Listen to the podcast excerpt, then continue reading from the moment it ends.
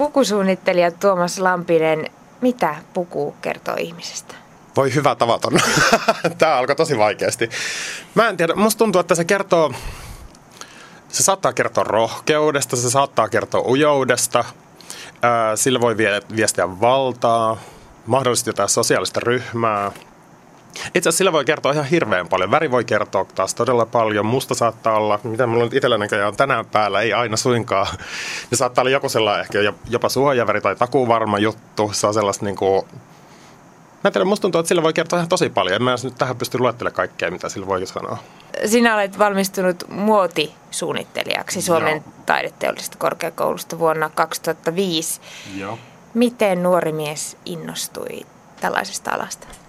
Mä en tiedä, siis äh, mä olen ollut vaatteista kiinnostunut ihan pikkupojasta lähtien. Et se oli semmoinen, niin kuin, mulla oli, äh, mun äitini on kampaaja ja se on ollut aina semmoinen ala, toinen ala, mitä mä, mistä mä oon ollut kiinnostunut, että sillä tavalla kauneus, visuaalisuus, ää, estetiikka, varmaan mieluumminkin kuin kauneus ja visuaalisuus. No sitten jo vaatteet rupesi kiinnostaa enemmän jossain vaiheessa. Kyllä se sitten niinku, kyllä mä sitten lukion mennessä jo tiesin, että tämä on se, mitä, niinku, mitä mä jonain päivänä haluan kyllä tehdä. Että tarkalleen ottaa siinäkään vaiheessa mä en tiedä, mitä se tulee olemaan. Kaupallinen vaate mulla oli kouluun mennessä mielessä. Mutta teatterissa mä oon nyt niinku tehnyt jo sit vuodesta 2005 ihan niinku päätoimisesti töitä. Niin, mikä siinä oli? Miksi puvut? Mä, mä, en, mä en siis kerta kaikkiaan tiedä. Jotenkin joku, joku niissä kiehtoo, mutta en mä osaa tarkemmin kertoa, että mikä se juttu on. Se on varmaan se niinku, se on jotenkin tuolla maailmalla, se on kadulla, se on, se on tavallaan kaikkialla, se on niinku välttämätöntä. Ja, tota, ja sitten jotenkin tuntuu, että sitä voi tehdä niin monella tavalla. Se, sit voi tehdä, niin kuin, se ei tarvitse olla vaan se perusvälttämättömyys. Sama kuin nykyään ihmiset harrastaa hyvää ruokaa. Ruokakin on periaatteessa niin kuin välttämättömyys, mutta sitä voi tehdä myöskin hauskemmin. Et se on tavallaan varmaan se, että jotenkin kiinnostaa se hauska puoli. No onko sulla ollut jotain esikuvia tai tämän, onko edelleen jotain, jota sä seuraat aktiivisesti? Öö, sellaisia No muotisuunnittelijoita on paljon, siis maailman huippunimi, joita seuraa totta kai paljon. Just hetki sitten, viisi minuuttia sitten, katoin siis netistä Chanelin Otkotyr-näytöksen. Et se on aina kiinnostavaa, siellä on mun mielestä tosi hienoja juttuja, mutta yhtä sellaista ainutta esikuvaa mun mielestä ei ole. Ja sitten nyt varsinkin täällä teatterissa, kun tekee töitä, niin tavallaan niin monenlaiset tota, esteettiset maailmat on tullut tutuksi, että aina ei tehdä vaan sitä kaunista ja upeata, vaan myöskin rumaan kaunista ja rumaan tarpeen niin kuin tavallaan sitä, mitä joskus tarvitaan. Että tavallaan niin monenlaiset estetiikat on tullut tutuksi tässä näin, että sillä tavalla niin kuin pyrkii seuraamaan mahdollisimman laajasti erilaisia juttuja. Niin tosiaan sä työskentelet tällä hetkellä täällä Turun kaupunginteatterissa. Miksi sitten tuli se teatteri, miksi se elokuva tai se muoti? Tota, jotain, jotain silloin, silloin opintojen loppupuolella ää, näytelmäkirjailija ohjaaja Juha Siltanen ää, kirjoitti Helsinkiin Takomoteatterille sellaisen näytelmän kuin Emma ja Pirut. Ja tota, sinne mä kuulin, että tarvitaan pukupuolelle apuja. Ja sitten mä menin sinne tota, apupojaksi. Ja tota, siitä mä innostuin ja sitten loppu olikin historiaa tähän asti. Se vei mennessä. Se vei mennessä. Sitten se oli, se oli hauskaa, joo, joo kyllä. Joo, ja työilmapiiriteatterissa on ollut sellainen niin kuin mun mielestä kiinnostava. Tuomas Lampinen, olet päässyt suunnittelemaan erilaisia pukuja aina tuolta 1800-luvun Venäjältä tämän päivän pikku Dudsoneihin. Miten se prosessi oikein lähtee käyntiin? Mistä se kaikki alkaa? Tota, yleensä teatteria kun tehdään, niin se on hyvin tiivis yhteistyö ohjaajan ja lavastajan kanssa. Ja se on ehkä semmoinen niin ydinkolmikko, jossa mietitään sitä maailmaa, mihin maailmaa sitä juttua tehdään. Että tehdäänkö se tosissaan 1800-luvun Venäjälle vai tehdäänkö se tämän päivän Turkuun tai tämän päivän Lontooseen tai mitä se onkaan se maailma, mitä tehdään. Ja sitä kautta pikkuhiljaa alkaa määrittyä sit se maailma ylipäätään, mihin se tehdään.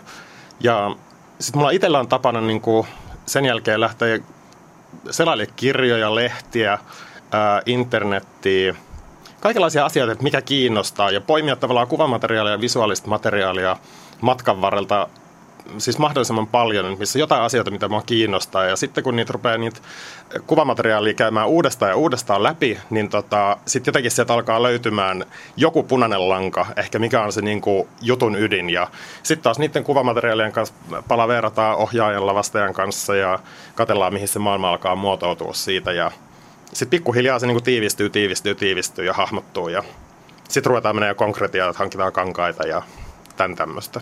Ja ruvetaan piirtämään jopa vaatteita. Kuvillako vai millä sinne 1800-luvun Neuvostoliiton tunnelmaan pääsee?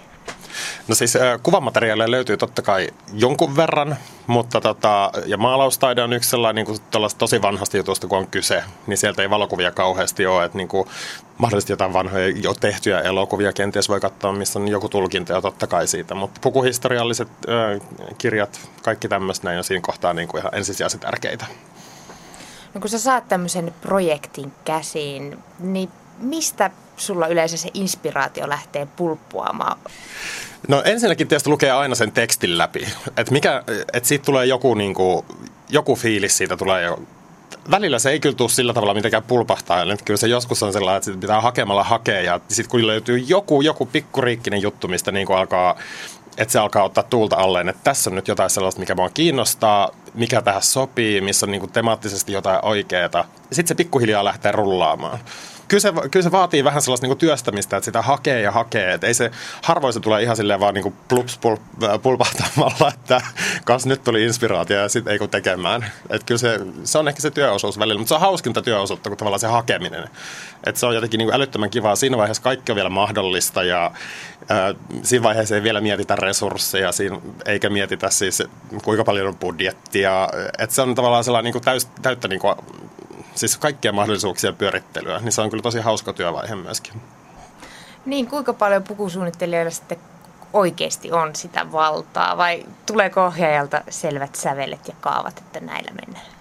Se on äh, hyvin paljon riippuu ohjaajasta. Jotkut ohjaajat niin kuin, sanoo suoraan, että he ei tiedä puvuista yhtään mitään, että he luottaa täysin suhun, että tota, tee ihan niin kuin parhaaksi katsot, että hän uskoo, että tulee juuri oikeaa ja hyvää. Sitten toisilla ohjaajilla on tosi tarkka mielipide.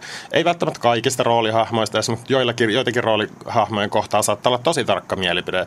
Sitten on ohjaajia, jotka on, joilla on mielipide kaikesta. Mutta tavallaan sekin on niin kuin, että mitä tiukemmat raamit sieltä tulee, niin se, sekin, on niinku, sekin on hauskaa työtä. Ja siinä sitten niinku löytää kuitenkin sen oman pointtinsa, että sinne tulee kuitenkin se oma kädenjälki näkyviin ja muuta. Että se ei ole suinkaan kahlitsevaa, vaikka olisi kuinka tarkat niinku, mielipiteet ohjailla, että mitä tämä homma pitää tehdä. No mikä se puvun rooli on siinä tarinassa? Ähm, no puvun rooli on siis totta kai tukea näyttelijätyötä. Että näyttelijälle se on ää, työvaate, se on tavallaan se roolin jatke – monesti niin kun aletaan näytelmää harjoittelemaan, niin viedään näyttelijöille jotain sen tyyppistä harjoitusvaatetta näyttelylle, mikä tulee olla suurin piirtein lopullinen. Et jos on tota, esimerkiksi laahuksia puvuissa tai muuta, niin jo harjoitusvaiheessa näyttelijälle tulee se puku sinne mukaan harjoituksiin, jotta se tietää, miten se liikkuu sen laahuksen kanssa. Ja sitten jos on jotain korsetteja tai tämmöisiä naisilla esimerkiksi, niin ne vaikuttaa ryhtiin, ne vaikuttaa olemiseen, liikkumiseen. Että tavallaan se on niin kuin aika moninainen. Ja sitten totta kai se viestii katsomoon sitä, että niin kuin, kun näyttelijällä kruunu päässä, niin kyllä se viestii katsomoon jotain, että mikä on tämän ää, henkilön roolihahmon status tai ää, sosiaalinen asema tai tavallaan sellainen niin kuin viestintäväline se on, mutta myöskin niin kuin työvaate. No kuinka paljon se näyttelijä vaikuttaa tai haluaa vaikuttaa tai saa vaikuttaa sun työhön? Tuleeko heiltä jotain kommenttia? Tulee, tulee välillä paljonkin. Ja tota, mutta se on myöskin vähän niin kuin sama kuin ohjaajissa, niin toiset, ää, toisilla on niin kuin enemmän mielipiteitä asiasta kuin toisilla. Et jotkut näyttelijät ovat siis täysin onnellisia, kun ne saa ylipäätään jotain päälle. Et ne on sellainen, ai että miten hienoa, aivan mahtavaa. Ja sitten toisilla näyttelijällä on taas siis niin kuin todella vahvat näkemykset siitä. Et kun äsken puhuin tästä niin kuin lavasta ja ohjaa ja pukusuunnittelija kolmikosta, niin siinä vaiheessa, kun pukuja tehdään sit näyttelijälle, niin sitten siinä on pukusuunnittelija, lavasta ja ää, mm, tota, ohjaa ja näyttelijä, tai sitten pukusuunnittelija, näyttelijä, tälle, jotka käy dialogia, ja se on sitten tavallaan siinä kohtaa sit näyttelijä, pukusuunnittelija yhteistyötä. Ja välillä siis näyttelijät tulee niin kuin siis parhaat ideat, koska ne on niin kuin tavallaan siellä sisällä roolissa niin syvällä, kun ne on analysoinut sitä ja pohtinut sitä. Että joskus kun on itse ihan hukassa, niin sitten mä menen kyllä näyttelijät kysymään, että mitä ihmettä me sulle laittaa päälle. Että nyt mä oon ihan pulassa sun kanssa, että tota, onko sulla mitään ajatusta, että mitä tässä voitaisiin edetä. Ja, että kyllä se on semmoista niin ryhmätyötä koko ajan. No kuinka aikaisin sä sitten aloitat tämän pukujen suunnittelun? Täällä, mitä Turussa tehdään, niin suurin piirtein vuotta ennen alkaa, al, aletaan vähän pyörittelemään jotain asioita. Et nyt mulla on tuolla seinällä jotain kuvia takana, niin ää, ne tulee ensi syksyn Rocky Horror-musikaaliin. Ja tota, et siellä mulla on nyt tällainen niin materiaalinkeruun vaihe menossa, että ainuttakaan pukua mä en ole vielä piirtänyt, mutta siellä on siis marraskuu, lokakuun lopulla ensiltä. Mutta se on nyt mulla niin työn alla jo tässä ja kovaa vauhtia. Naisilla yleensä puvut on paljon koristeellisempia kuin miehillä. Onko miehiä tylsä puvusta? Välillä, välillä, välillä. Kun katselee, että mitä hän tässä tekisi, että jos tehdään jotain epokkia tai muuta ja sitten rupeaa katsoa niitä miesten pukuja, niin tavallaan se niin kuin aika ja ää, status ja kaikki mahdollinen, mitä siihen pukuun voi liittää, ne on niin pieniä nyansseja, että tavallaan se tuntuu välillä tylsältä, että se on sellaista niin yksityiskohtaisempaa työtä. Et sitten kun tehdään suurelle näyttämölle just töitä, niin siellä mieluummin vähän suuremmalla pensselillä maalaisi niitä vaatteitakin. Et sitten kun tehdään jotain pienen näyttämön juttua, missä yleisö on kahden metrin päässä, niin sitten tavallaan pieni rintamerkki ja kaikki tämmöiset tulee kysymykseen jo. Sama kuin, että se on vähän niin kuin elokuvallista puvustamista, että tehdään tosi yksityiskohtaista. Niin siinä kohtaa miesten puvuissa on sitten taas paljon enemmän pelivaraa. Et suurella näyttämällä se on usein se miesten puku on miesten puku. Näin ei saisi ajatella, mutta tota, sitten on taas näytelmiä, jossa voi miestenkin vaatteille revitellä vaikka kuinka paljon.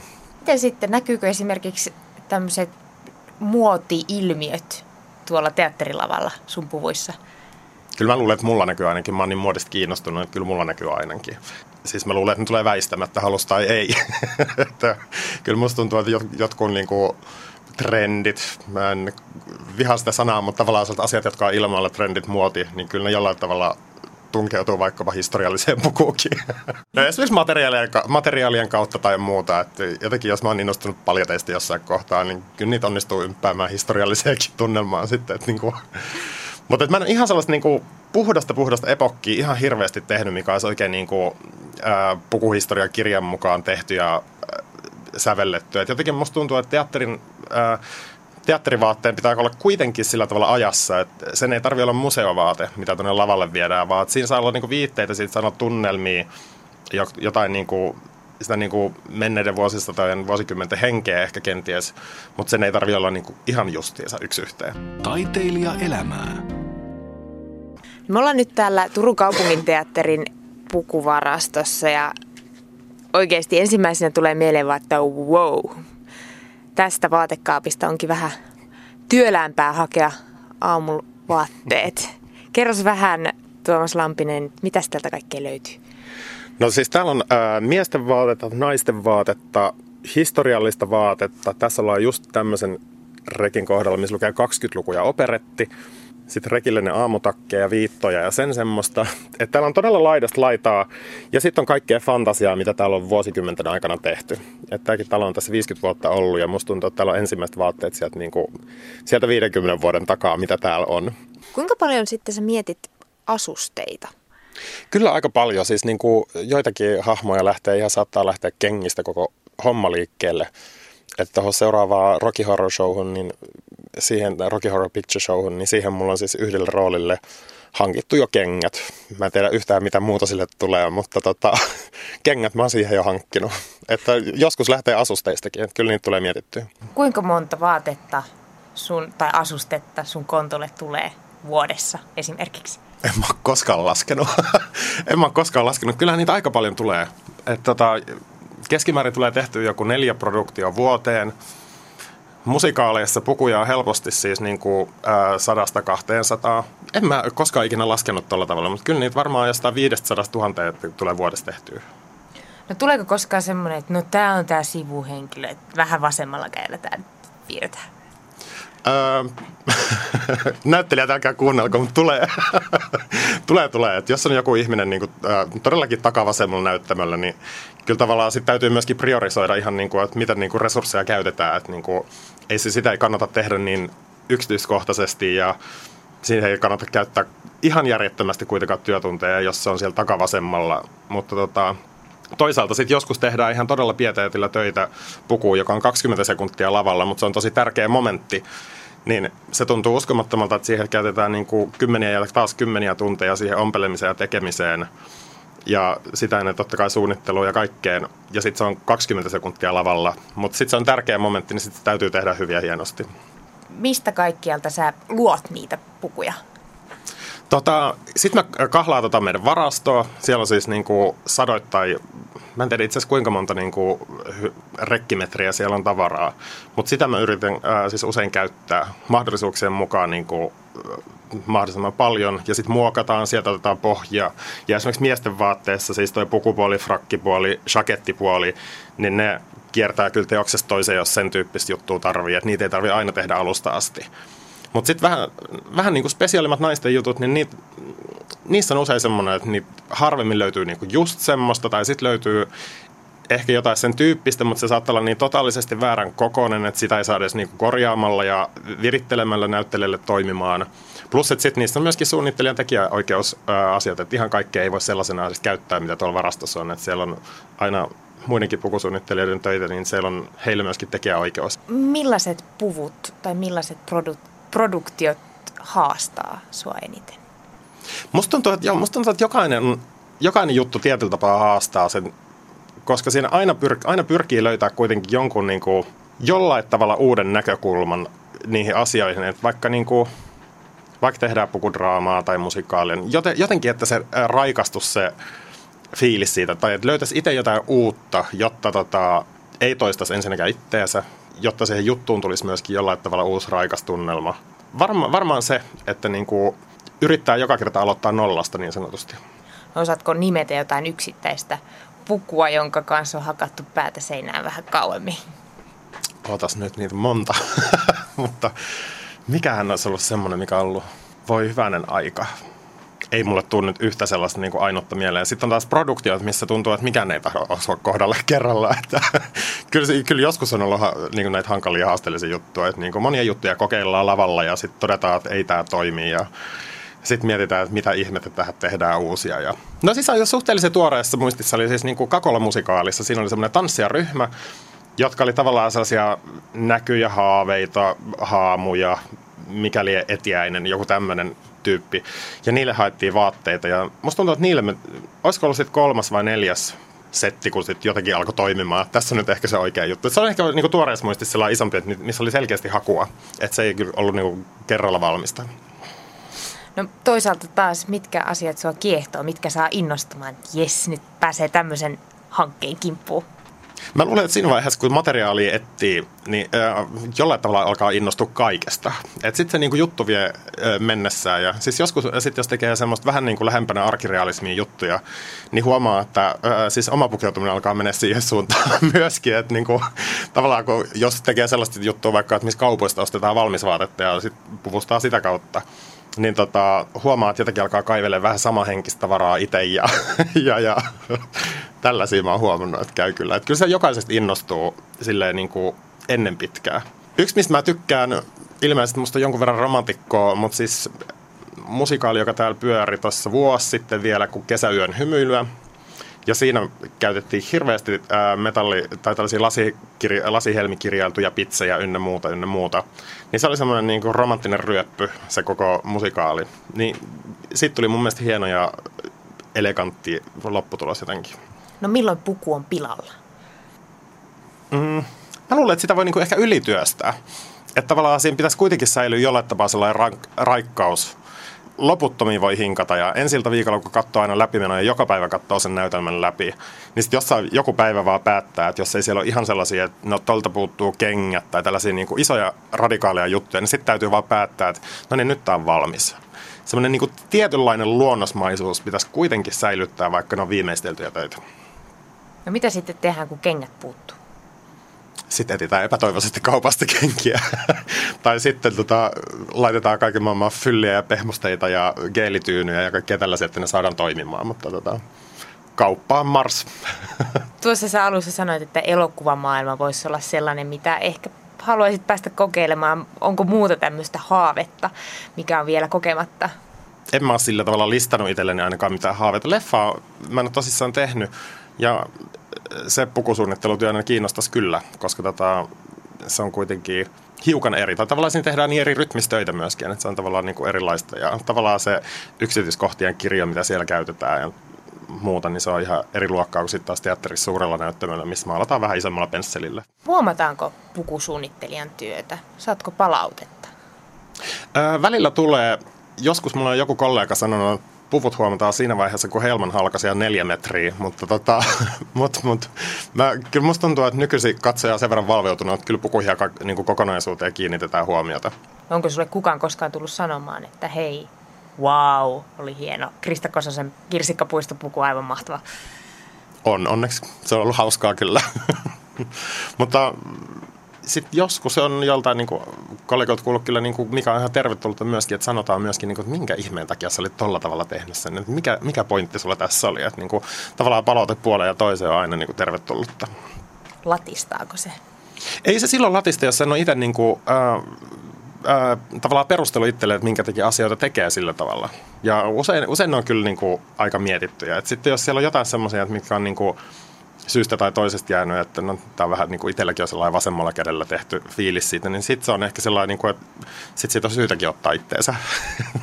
Tuomas Lampinen, jos menet itse teatteriin, pystytkö keskittymään siihen tarinaan vai onko sulla silmät kiinni kaikissa pu- puvuissa? Musta tuntuu, että mä oon niinku alan ihmiseksi aika siis tunnelmoivaa sorttia, että tota, mulla saattaa jäädä jotain ihan tällaisia, niinku, tällaisia yksityiskohtia huomaamatta, koska mä niinku, hyvä teatteriesitys mun mielestä on tunnelma, tunnelma on kuitenkin se kaiken A ja O. Niin tota, musta tuntuu, että mä oon aika hyvä eläytyjä, koska tota, sit jälkikäteen joskus puhuu kollegoiden kanssa tai alalla työskenteleviä ihmisten kanssa, jotka katsoo kyynisin ammattilaisen silmin teatteriesitystä. Ja mä en ole välttämättä huomannut mitään, että mä oon vaan niin kuin ollut ihan riemuissaan tavallaan eläytyneenä mukana. Suomessa pukusuunnittelijoita on kuitenkin aika vähän. Mitä sä sanoisit, mikä on se Suomen pukusuunnittelun taso tällä hetkellä?